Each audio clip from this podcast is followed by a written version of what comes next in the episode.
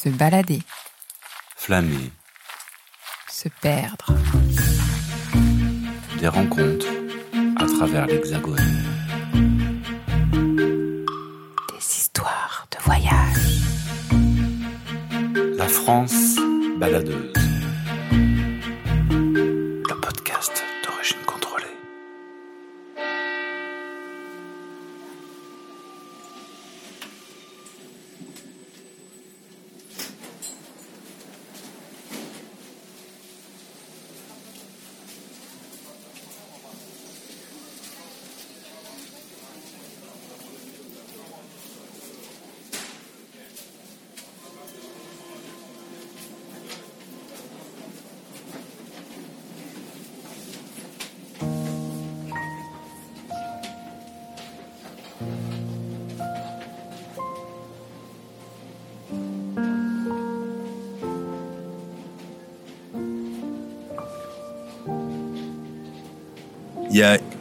Une chose que j'ai toujours adoré dans mon quartier, c'est que il y a pas mal de gens euh, âgés euh, qui sont habillés un peu rock. Il y a des mémés un peu rock, des mémés euh, habillés avec du léopard ou des, vestes, des vestes un peu militaires, etc. Ce que j'aime beaucoup à Paris aussi, c'est euh, les changements de ciel. Il y a beaucoup de variations au niveau des lumières. Euh, L'automne à Paris, je trouve ça hyper beau parce qu'il y a un espèce de soleil couchant magnifique euh, qui vient taper sur les façades. Donc c'est vrai que voilà, on a une vue sur l'ensemble de Paris et puis comme on est au nord de Paris et que ça donne vers le sud, on a vraiment tous les monuments de Paris qui s'étalent sous nos yeux. Bon, il y a le Paris que tout le monde connaît, le Paris touristique qui attire les touristes du monde entier. Et il y a le Paris où tu vas naître et où tu vas grandir. Et j'ai un regret, moi, qui est immense en moi, c'est de n'avoir jamais quasiment connu Paris comme, des, comme un touriste.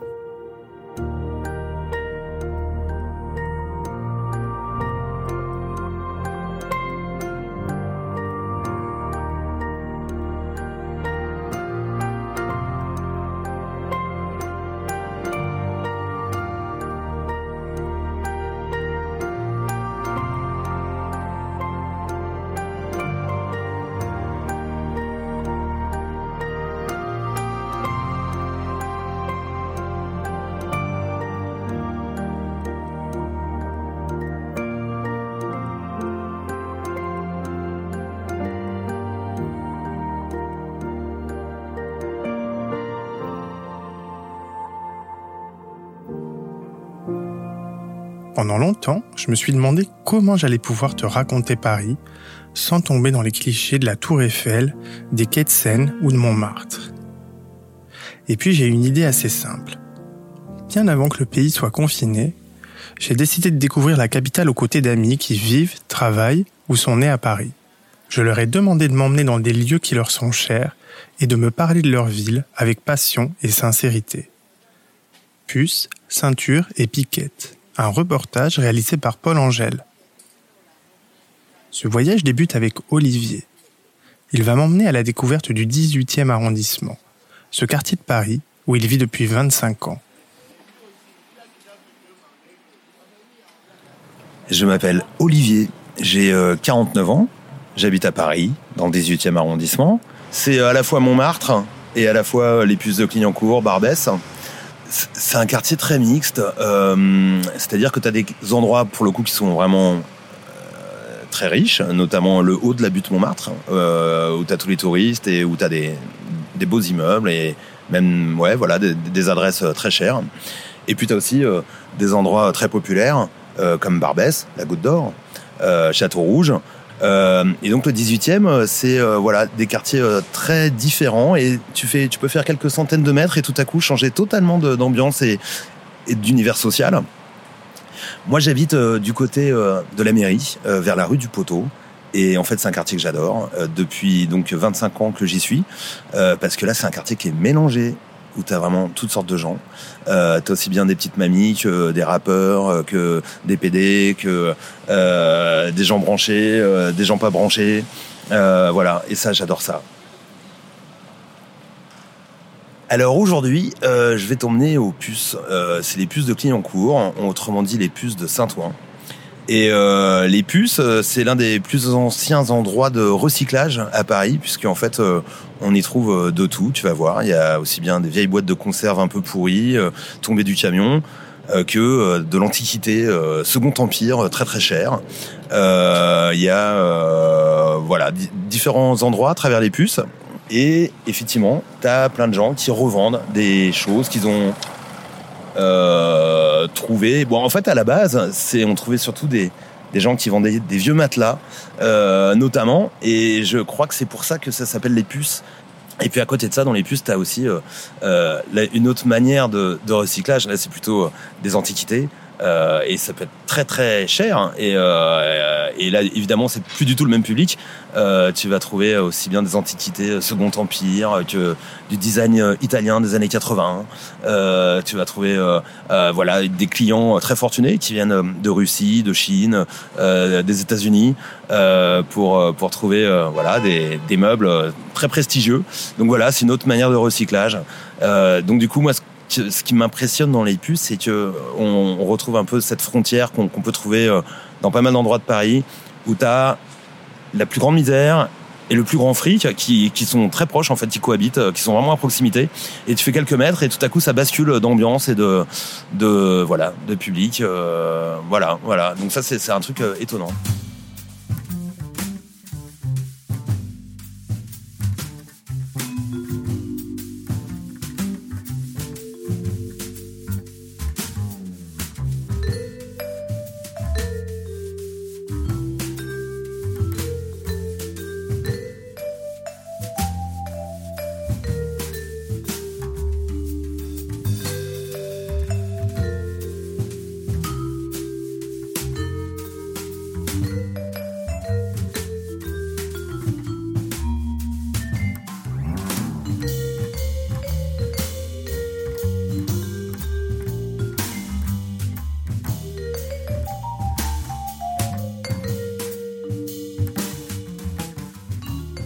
Bonjour monsieur. Bonjour. Euh, où est-ce que nous sommes ici? C'est une librairie?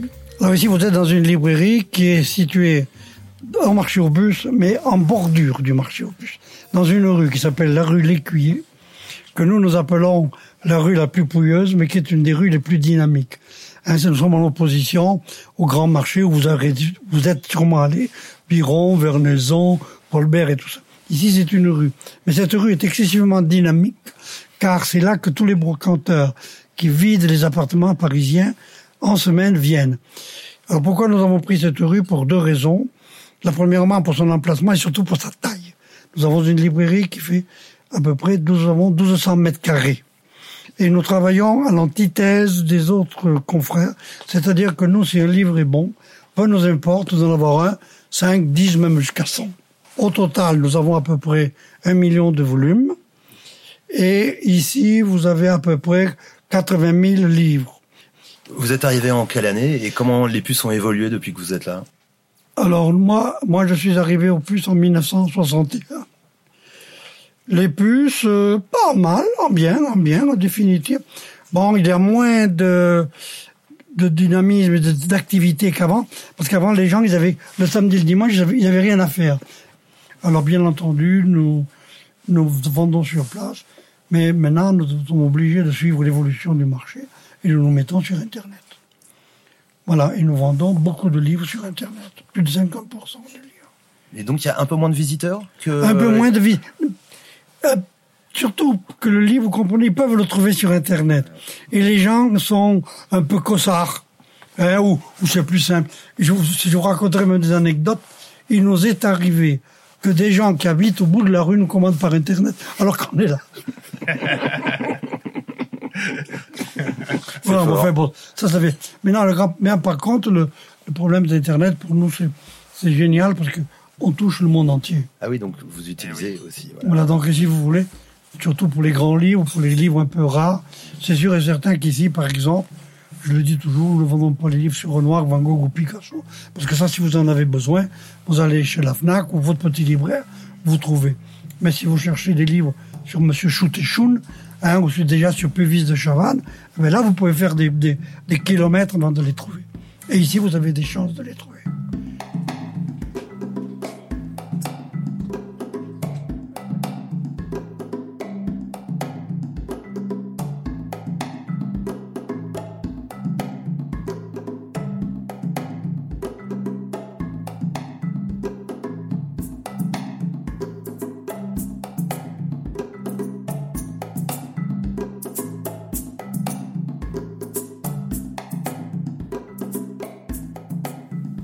Il est bien loin le temps où seuls les chiffonniers et les biffins investissaient la porte de Clignancourt pour revendre de vieux objets glanés durant la nuit dans les poubelles de Paris.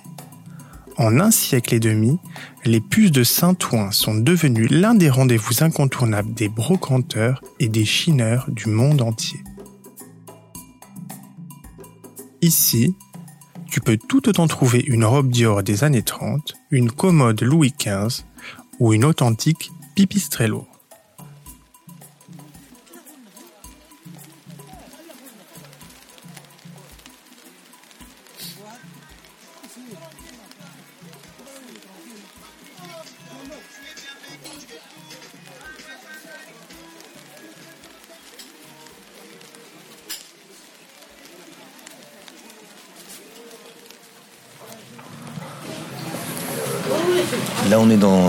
Galerie. On est encore dans la partie euh, des, puces, des brocanteurs, comme il disait euh, le monsieur. On a plein de cartes postales. Un euro la pochette. Des timbres, des cartes. Ici, on arrive euh, sur de la mercerie, on dirait. C'est ça, avec des galons pour euh, faire de la couture. Et voilà des livres. Voilà à nouveau des vieux livres. Et là, juste après, euh, on arrive dans un endroit qui est incroyable. C'est euh, une sorte de musée de la mode. Tu vas voir euh, des robes euh, depuis le début du XXe siècle, euh, de tout style, de toutes époques. Euh, et je, bah ouais, faut, faut aller voir ça. Je t'emmène là. Alors oui, on est de, de passage pour décrire les puces. Et euh, moi, je, je connais l'endroit et je voulais lui montrer un peu les endroits que je trouve incroyables aux puces. Oui. Alors ici, on est où? Euh, le marché, le passage. Mais cette Et la boutique, c'est chez Sarah. Boutique euh, de vintage. Euh, vintage et vêtements anciens, surtout. Euh, qui a été créée il y a... Ici, il y a une vingtaine d'années. Et ça, ça se transmet de mère en fille. Donc, ma grand-mère a commencé en 1947 ma mère en 70 et moi dans les années 2000 à peu près, 91 2000. Donc euh, vous avez à peu près un siècle et demi d'histoire de d'histoire du vêtement de, de la mode du vêtement et euh, aussi bien euh, vêtements brodés que simples, vêtements griffés que non griffés, que de couturière, euh, fait main. Et du coup, on a l'impression d'être dans un musée de la mode un peu. A- Vous êtes dans haute- un musée de la ça, mode. hein. Il y a oui. de la haute couture, il y a du. Il y a de grands- tout. Oui, il y a des grands noms aussi. Il y a, il y a un peu de tout. Mais On euh, trouve du Chanel, on trouve du. oui, Chanel récent, euh, le plus ancien date des années 64, je crois. Euh, en ce moment, rien de Gabrielle, euh, je veux dire Gabrielle Chanel du temps quand elle a commencé ou, ou des années 30, mais euh, pas de cette époque. Pour l'instant, vous auriez quoi comme pièce euh, un peu incroyable qui sort du lot? Bon, les robes perlées que vous voyez au-dessus, là, hein, qui datent des années 1925, 1910, 1930, euh, ce genre de, de vêtements déjà qui, pour euh, l'époque, euh, à savoir qu'elles étaient faites pour une soirée et qu'elles sont encore là aujourd'hui. Donc, euh, Elles étaient faites pour une soirée? elles étaient faites pour une soirée. Eh oui.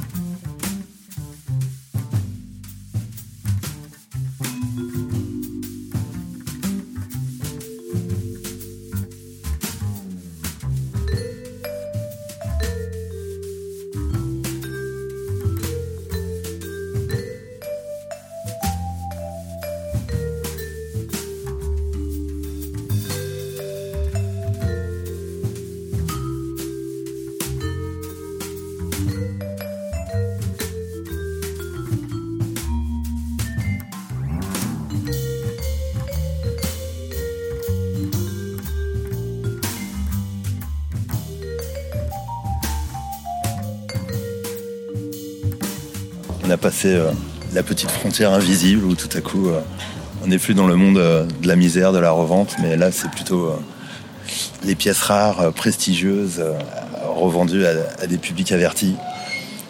Il y a plusieurs marchés qui ont été ouverts comme celui-ci au fur et à mesure du XXe siècle, le marché Paulbert, marché Vernaison, marché Serpette, je crois. Et puis là, effectivement, c'est pas des stands sur le trottoir, c'est des véritables petites boutiques. Euh, et donc, ils sont organisés euh, de manière assez spécialisée. Euh, là, par exemple, sur mobilier scandinave ou italien des années euh, 50, 60, 70, 80. Un peu plus loin, tu vas aller dans des endroits où il y aura que des boutiques de Second Empire, plein de dorures, rococo, tu vois. Et donc là, effectivement, on est dans des endroits ouais, qui sont déjà courus par des, une clientèle internationale. hein. Là, tu as, vraiment des... euh, D'ailleurs, il y a- il y, a même un, un, un peu plus loin, euh, dans une rue, on a un, un service de livraison international euh, avec, ouais, ouais, avec une enseigne écrite en russe, en chinois. enfin voilà, tout. Du coup, on, compre- on comprend à qui ça s'adresse, quoi. Voilà.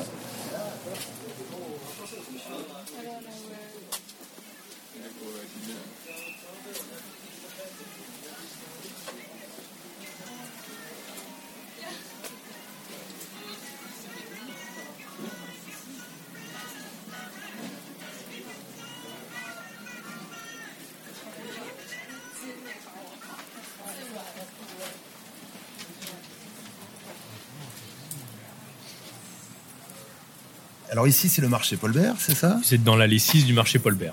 D'accord. Ici, c'est un peu particulier par rapport à ce qu'on trouvera à les 5, à les 4 ou Euh, on est un peu l'allée du design, je vais dire. Alors c'est pas quelque chose de pompeux, hein, c'est que euh, on présente surtout des pièces euh, post deuxième guerre mondiale, euh, en grande majorité signées par des par des noms ou par des maisons d'édition assez reconnues. C'est européen De quel pays Alors c'est majoritairement européen, mais il peut y avoir du design américain ou du design brésilien, euh, par exemple. Mais c'est vrai que c'est majoritairement français, italien ou scandinave. Vous me contredirez pas, hein, ça fait bien une vingtaine d'années qu'ici euh, il y a eu des marchands qui se sont installés ici, des grands noms qui ont ouvert des galeries euh, à Paris. Enfin, voilà, ce lieu a servi en fait à comment dire ça? Euh, C'est une allée où il- les grands marchands se sont installés au puces euh, et ensuite sont ouverts à Paris. Et euh, les puces, le marché Paulbert reste un, un point de passage obligé pour beaucoup de personnes du monde entier qui aiment, qui aiment chiner, qui aiment le design. Et alors vous, vous êtes spécialisé dans quoi? Alors moi, je suis spécialisé, euh, c'est très précis, hein, je suis dans le, spécialisé dans le design français et italien des années 80. Alors voilà mon stand. Vous voyez qu'on défend un, un design assez radical euh, des années 80, c'est- où la forme euh, est presque plus importante que la, la fonction. Et il y a euh, aussi un, retour aux formes euh, radicales des années 30, euh, réinterprétées avec des nouveaux matériaux. Vous savez, le design est une histoire de... euh, c'est comme la mode en fait. C'est des recommencements et des réinterprétations.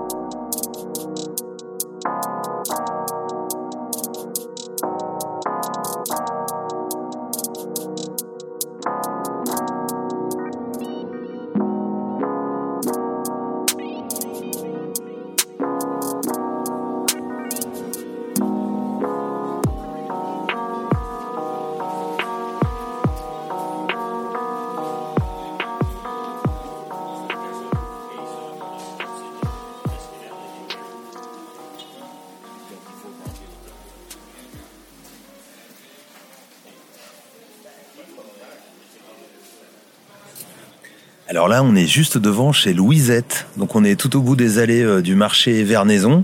Euh, et faut connaître, mais là tu entends un petit air d'accordéon. Et euh, voilà, c'est ici. Euh, c'est en fait euh, une sorte de restaurant cabaret. Euh, Il y a souvent des chanteurs tout au long qui se relaient euh, tout au long euh, du repas. Euh, si tu aimes Edith Piaf, euh, si tu aimes euh, Yves Montand, euh, bah, c'est un peu l'endroit où être. Mais je te préviens, les voix ne sont peut-être pas aussi bonnes que les originales.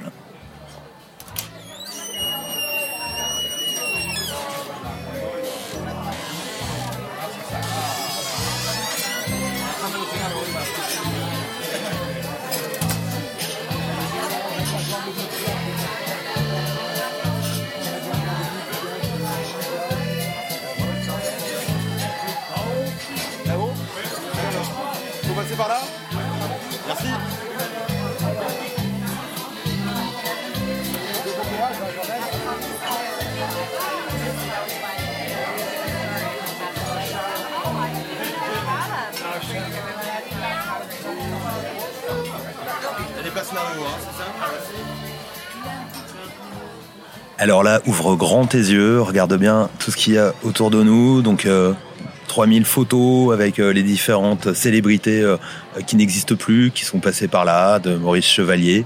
Je crois que c'est Régine Desforges, mais je suis pas sûr. Enfin bon, il y a, plein de vieux noms des années des décennies passées. Euh, et puis surtout, euh, il y a euh, ce petit orchestre au fond avec un chanteur, tout à l'heure une chanteuse qui se relaie. Et, et voilà, voilà ce que c'est chez Louisette. Regarde bien.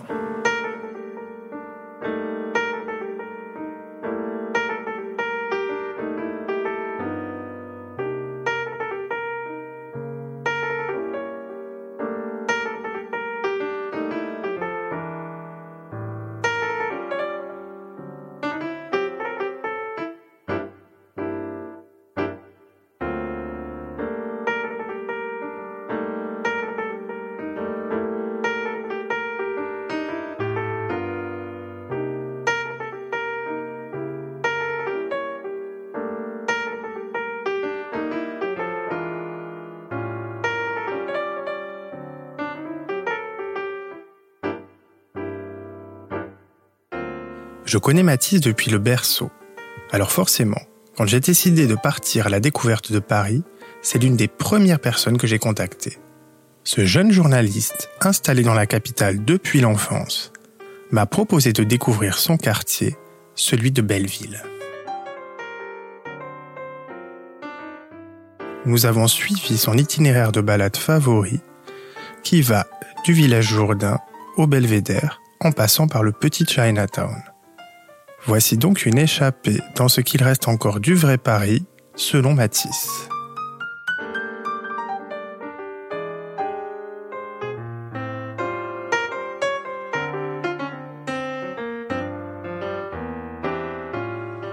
Moi, j'habite rue de Belleville euh, depuis quelques années. C'est tout un quartier en fait assez vivant euh, qui euh, historiquement était un quartier très populaire. Euh, qui s'est un peu gentrifié euh, ces derniers temps, mais euh, qui reste encore, euh, qui garde encore un côté village avec une vraie identité. Maintenant, c'est un peu le vrai Paris, quoi, encore aujourd'hui, euh, avec un, un quartier très mélangé. euh.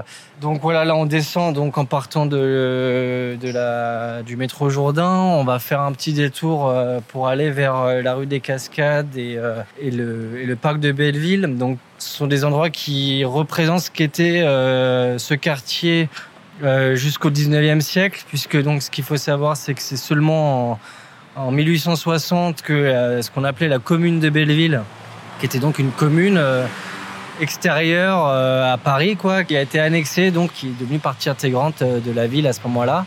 Mais jusque-là, c'était une commune, quoi, donc voilà, qui avait toute une histoire derrière. c'est un quartier qui était très populaire, donc qui historiquement a aussi été toujours un côté résistant, toujours un côté un peu révolutionnaire.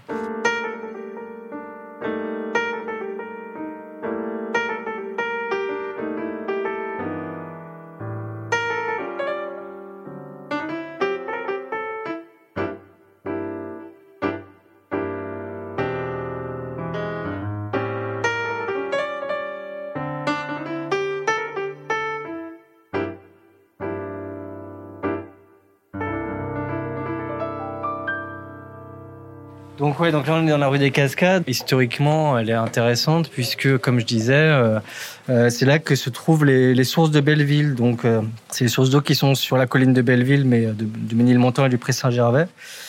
Et ces sources, donc, elles sont connues depuis l'époque des Romains. Donc, au deuxième siècle déjà, les Romains captaient l'eau qui venait de ces sources-là. Et on peut voir là où on est, par exemple, il y a encore des traces de l'époque, euh, voilà, des Romains, des sculptures, des, sortes de visages euh, euh, qui datent de cette époque-là. Et dans le quartier de Belleville, plusieurs rues tirent leur nom de ces sources-là. Donc, on a la rue des Cascades, mais on a aussi la rue de la Mare, la rue des Rigoles.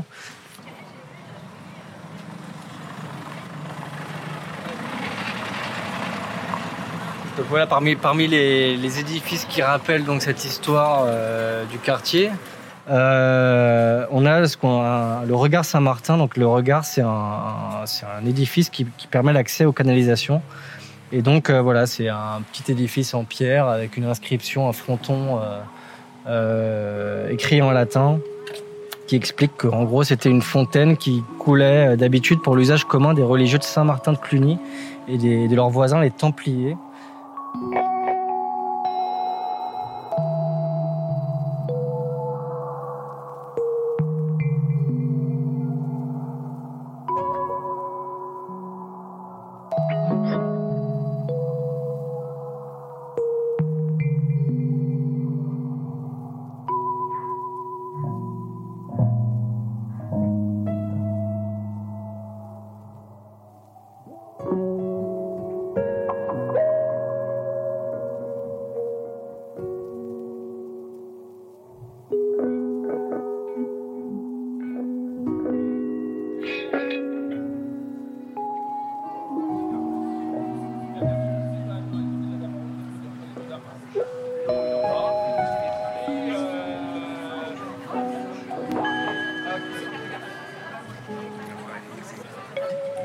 Là on est euh, bah, euh, au Belvédère qui donc surplombe euh, le parc de Belleville.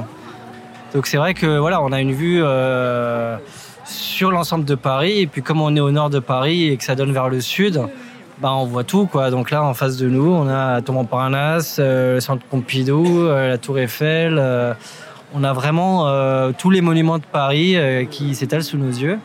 Donc surtout par un temps clair comme ça, c'est difficile de- d'avoir une meilleure vue quoi. Donc la colline de Belleville à l'époque c'était un, domaine royal où il y avait des vignes. Donc d'ailleurs euh, on a encore là-bas euh, devant nous là un peu sur la gauche euh, dans le parc on a encore des quelques vignes qu'ils ont qui qu'ils ont ont sauvegardées donc ils font des petites récoltes de temps en temps.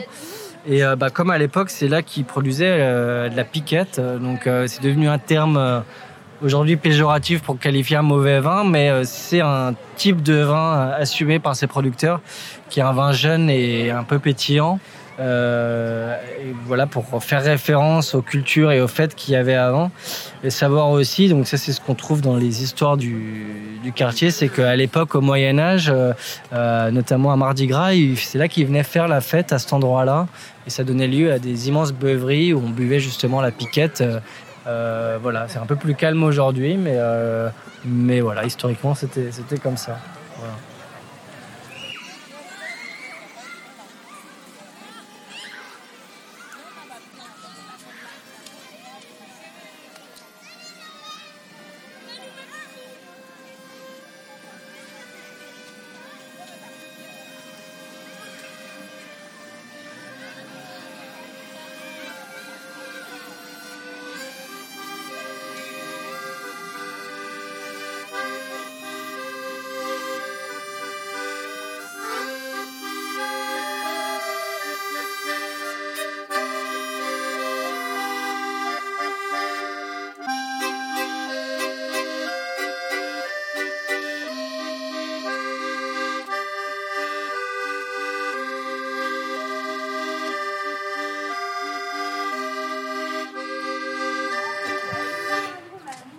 Alors voilà, on revient sur la rue de Belleville, hein, qui est donc euh, bah, le l'artère principale du, de ce quartier de Belleville. Donc la rue de Belleville qui descend depuis la, la place des Fêtes et qui arrive jusqu'au jusqu'au métro Belleville.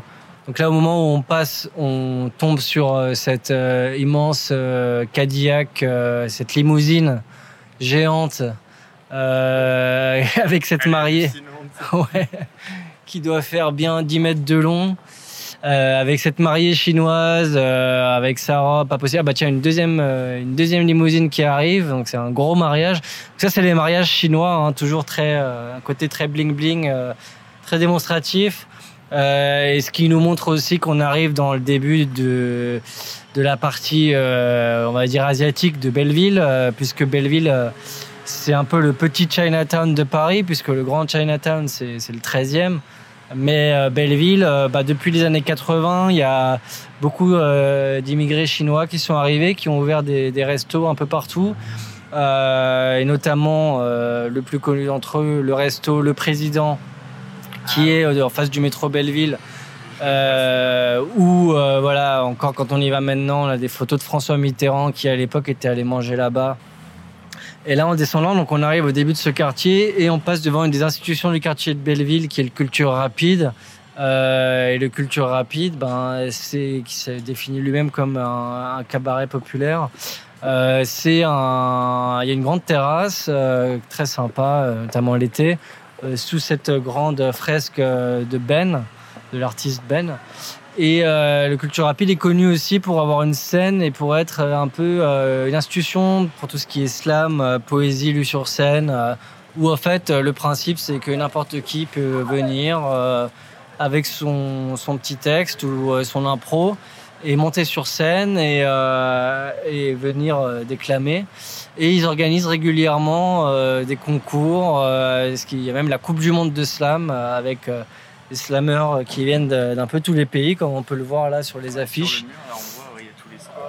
Voilà, donc il y a, bah, les gens viennent, euh, notent euh, ceux qui passent sur scène et euh, ça fait bien 20, un minimum 20 ans qu'il est là. En tout cas, il a toujours été là, d'aussi longtemps que je m'en souvienne. Quoi.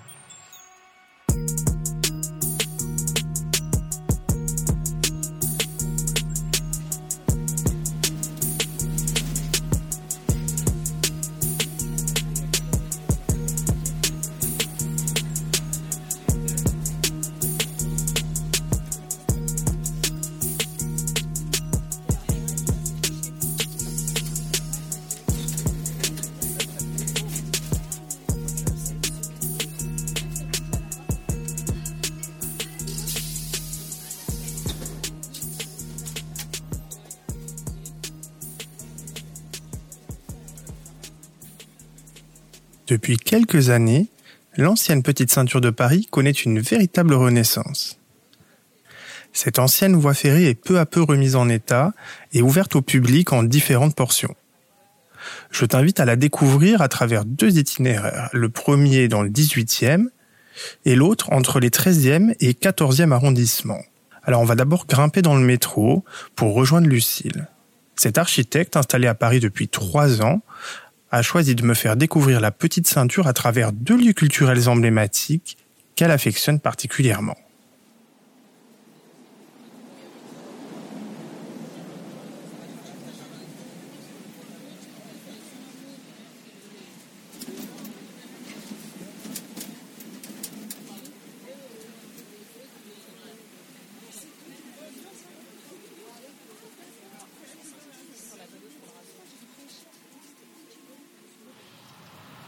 Je m'appelle Lucille.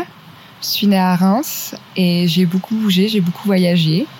Euh, et aujourd'hui, je me suis installée à Paris, ça fait environ trois ans, un peu moins. Je suis architecte, euh, je travaille dans une agence euh, dans le 13e. Euh, en province, c'était un peu compliqué de trouver du travail euh, au niveau de l'architecture. Il n'y avait pas assez de vari variété. Et du coup, euh, je suis venue m'installer à Paris à la base pour le travail. Et aussi parce que je trouve que c'est une ville très ouverte, euh, avec beaucoup de diversité et un accès à la culture assez impressionnant. Euh, c'est assez intéressant aussi dans le rapport euh, à la ville, qui moi suis architecte. J'ai l'impression que je m'inspire chaque jour un peu plus euh, quand j'ouvre les yeux et que je les lève en l'air.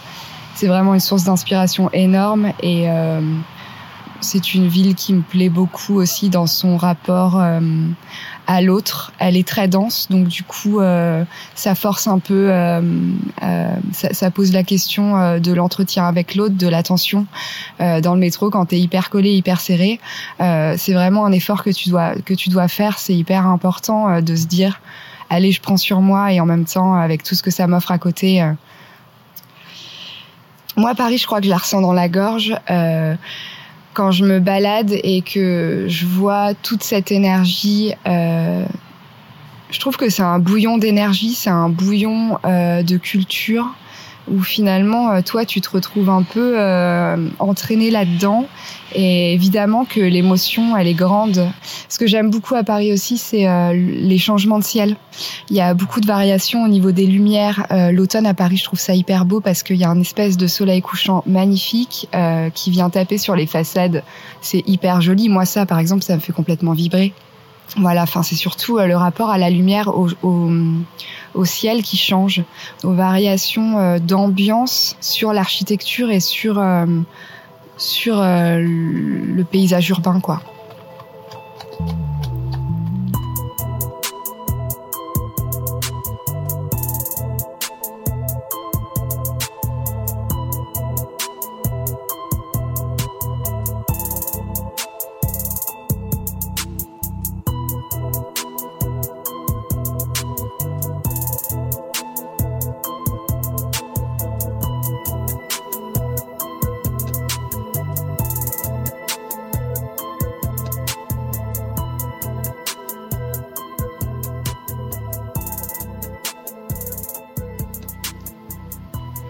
La petite ceinture, qui est une ancienne euh, voie de chemin de fer euh, qui transportait euh, à la fois des marchandises sur le périphérique de Paris et ensuite petit à petit des voyageurs, notamment pour l'exposition universelle de 1900.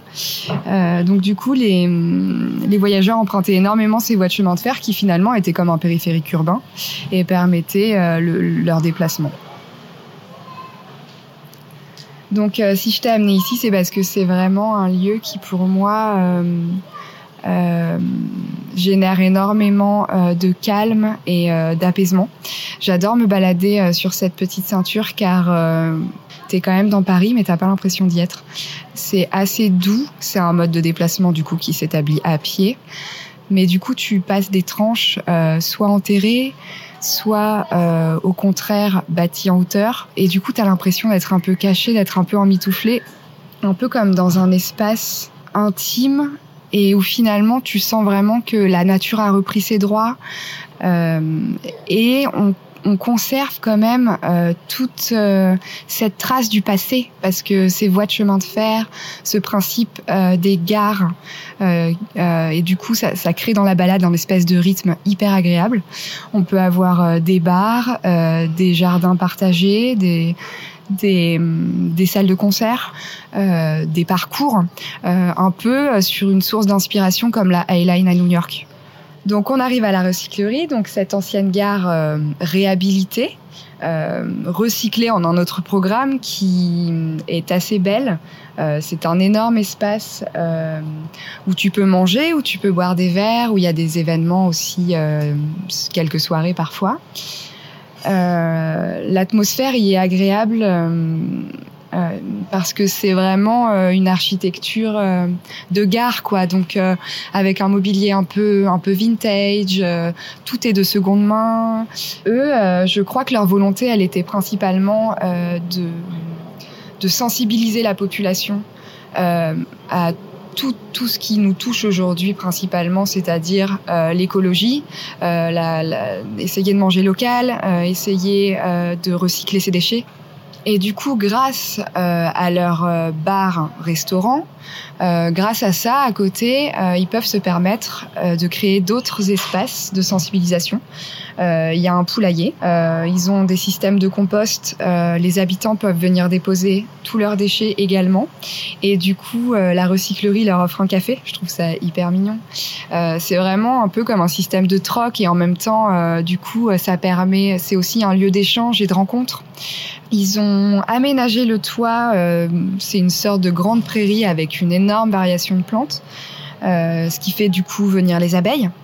Euh, alors qu'on est vraiment, euh, si tu veux, enfin, tu l'as bien vu quand on est venu, euh, tu vois bien l'ambiance juste derrière. Il y a énormément de voitures, euh, il y a un gros système euh, de voirie qui est pas forcément d'ailleurs très agréable pour l'habitant. Et dès que tu passes cette porte ici, tu as l'impression d'être dans un autre, dans un autre espace-temps.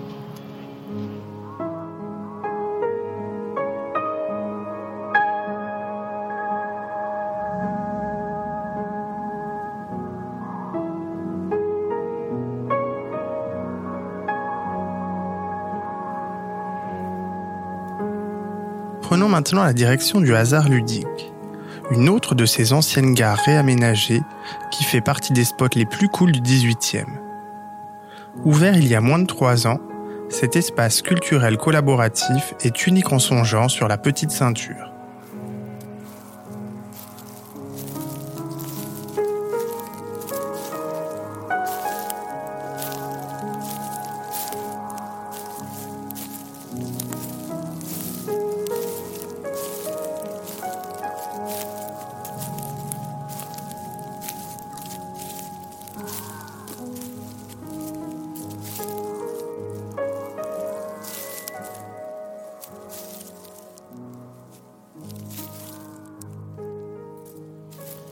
Alors le hasard ludique il se situe plus du coup euh, du côté 18e mais ouest du 18e euh, vers la porte de Saint-Ouen. Euh, et c'est un lieu qui était aussi une des gares sur la petite ceinture, qui est réhabilité d'une manière assez contemporaine.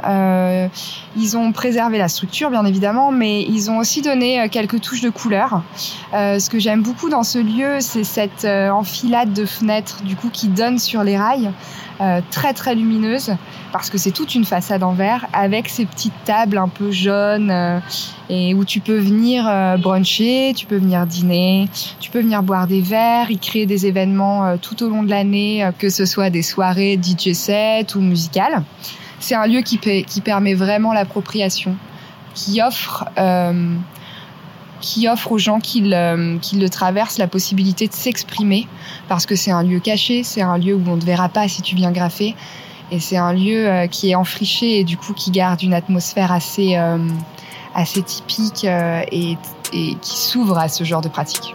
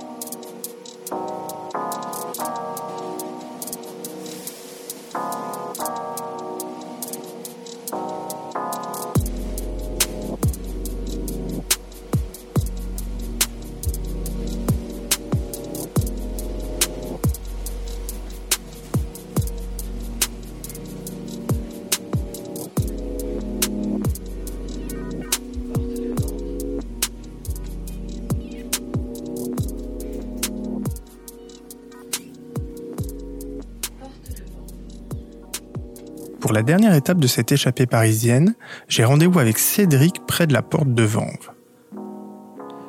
C'est un petit coin du sud de Paris dans lequel il a grandi et où selon lui il ne se passe presque jamais rien. Mais pourtant, depuis quelques années, la petite ceinture est en train de transformer ce quartier coincé entre le périph et les boulevards maréchaux.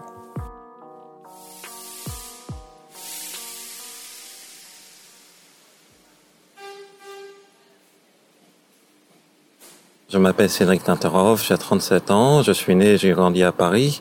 Et aujourd'hui, on va se promener avec Paul le long de la Petite Ceinture, cette ancienne voie de chemin de fer qui encerclait Paris. À la porte de Vanves, on est euh, à la limite entre les 14e et 15e arrondissements. Euh, le 14e est assez connu par les chansons de Georges Brassens qui habitait euh, rue Didot et entre la rue Didot et la rue d'Alésia. Et moi, j'ai grandi autour de la porte de Vanves, dans un quartier qui est très très calme, où il se passe très très peu de choses.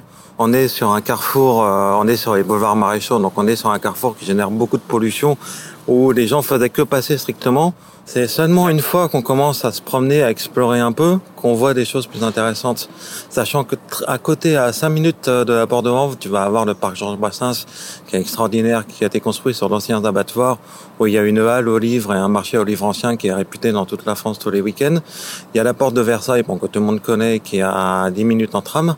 Mais sur le quartier vraiment de la rue Vercingétorix, de Plaisance et de la Porte de Vanves, il y a très très peu de choses d'intérêt à trouver.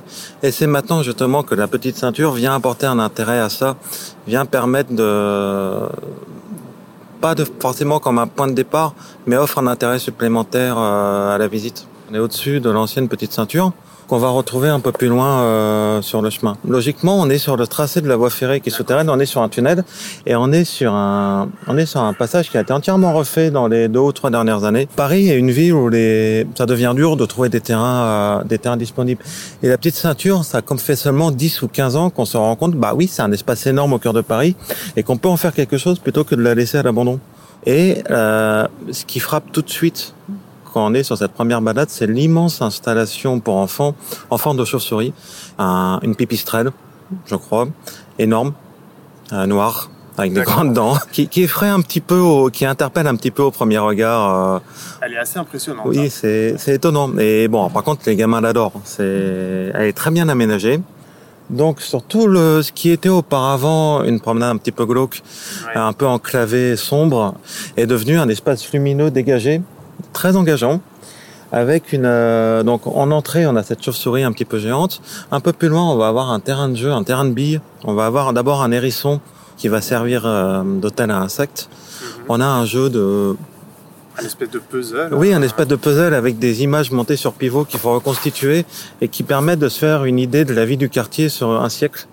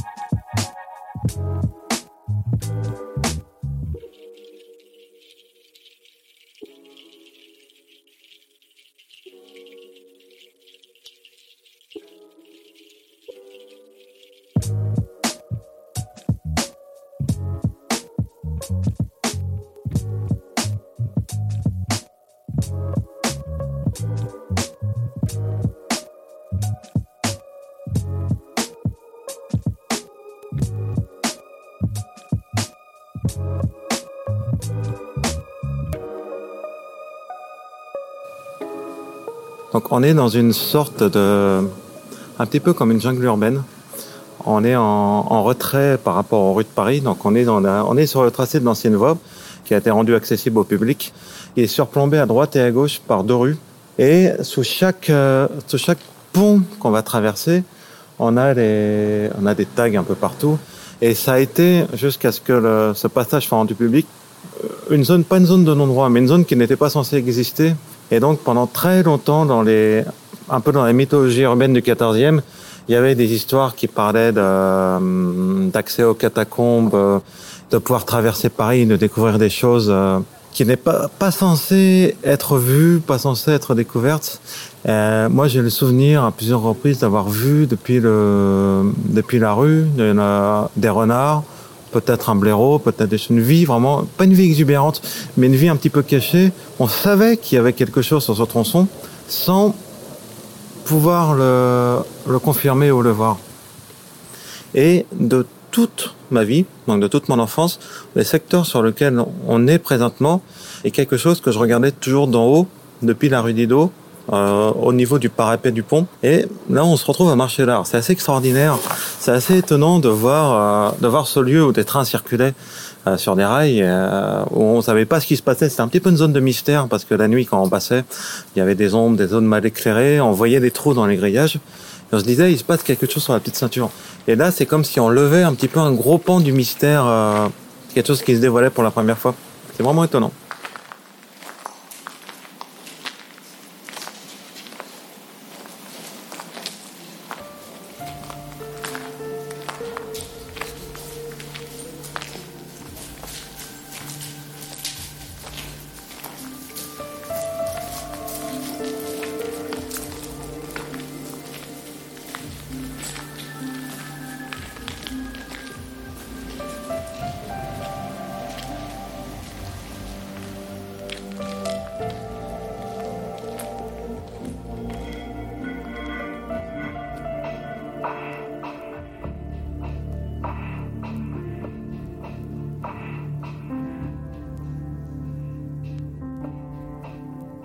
Sortant de la petite ceinture sur la porte d'Orléans, on l'a abandonnée pour la retrouver maintenant dans 10 minutes, un quart d'heure dans le parc Montsouris. Et pendant qu'on la suit euh, dans le Paris, dans le vrai Paris, dans le Paris urbain, dans le 14e, on a, euh, on croise une curiosité au niveau de la rue Bonnier. C'est un peu une, un gros point d'interrogation.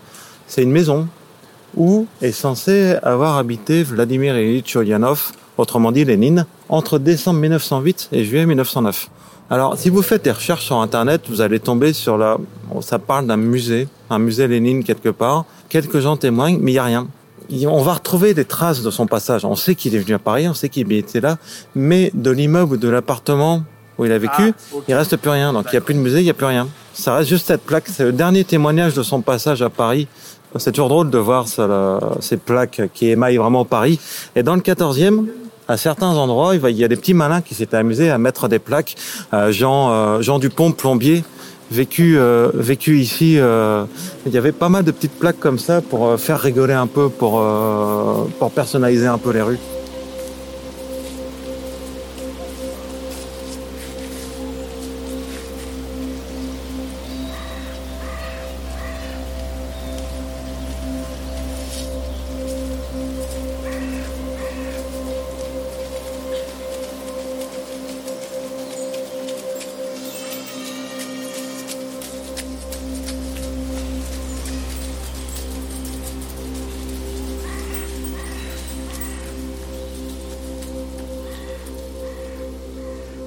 Avant de te quitter, je te propose une ultime pause dans l'un des plus beaux espaces verts de Paris, le parc Montsouris. Ce jardin à l'anglaise voulu par Napoléon III a été conçu et aménagé par Jean-Charles Alphand au XIXe siècle.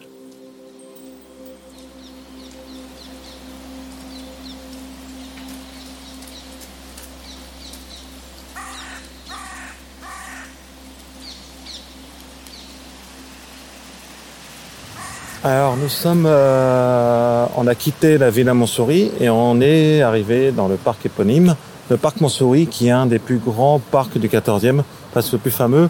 Euh, il a été créé par Napoléon III dans le but de, rendre de l'espace vert aux Parisiens et c'est un, c'est un spot euh, très très recherché pour les familles, pour les étudiants de la cité universitaire. Euh, pour le lac euh, et pour les oiseaux. Où pendant une journée, c'est vraiment l'endroit idéal pour se promener, pour se reposer et pour profiter de, en profiter de la nature à Paris. Et on va retrouver justement un peu plus loin la petite ceinture qui émerge, euh, dont le tunnel émerge au milieu du parc et qui va croiser le RERB qui passe en même temps, qui passe juste à côté. Donc on a deux tunnels qui cohabitent. On a la voie de RERB part vers Roissy-Charles de Gaulle qui part dans le nord de Paris et cette ancienne voie de la petite ceinture, bon, qui sert plus à personne, mais qui émerge dans le parc.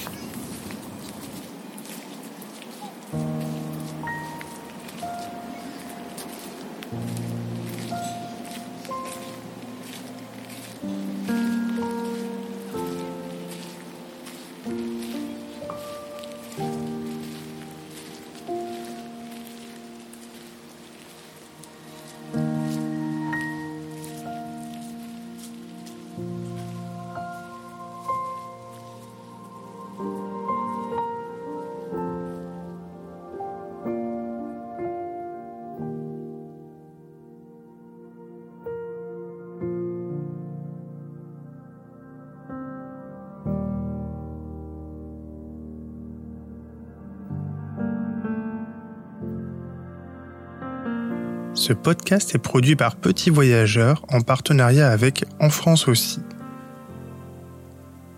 Tu peux réécouter cet épisode sur Allo la planète, Spotify et toutes les plateformes de podcast. Si tu as envie de soutenir ce programme, n'hésite pas à laisser la note maximale de 5 et un avis sur ton application favorite. Tu peux aussi me rejoindre sur les réseaux sociaux Facebook, Twitter, Instagram en tapant Petit Voyageur ou La France Baladeuse. Je te dis à très bientôt.